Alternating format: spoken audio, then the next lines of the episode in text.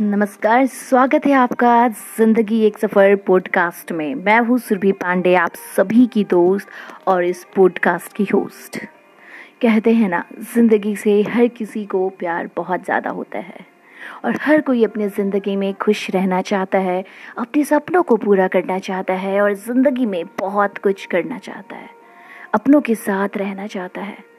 तो बस इसी को ध्यान में रखते हुए ये पॉडकास्ट बिल्कुल आपके लिए ही है। ज़िंदगी एक सफ़र में बहुत सारी कहानियाँ, किस्से, कहीं अन कहीं बातें सुनने को मिलेंगी।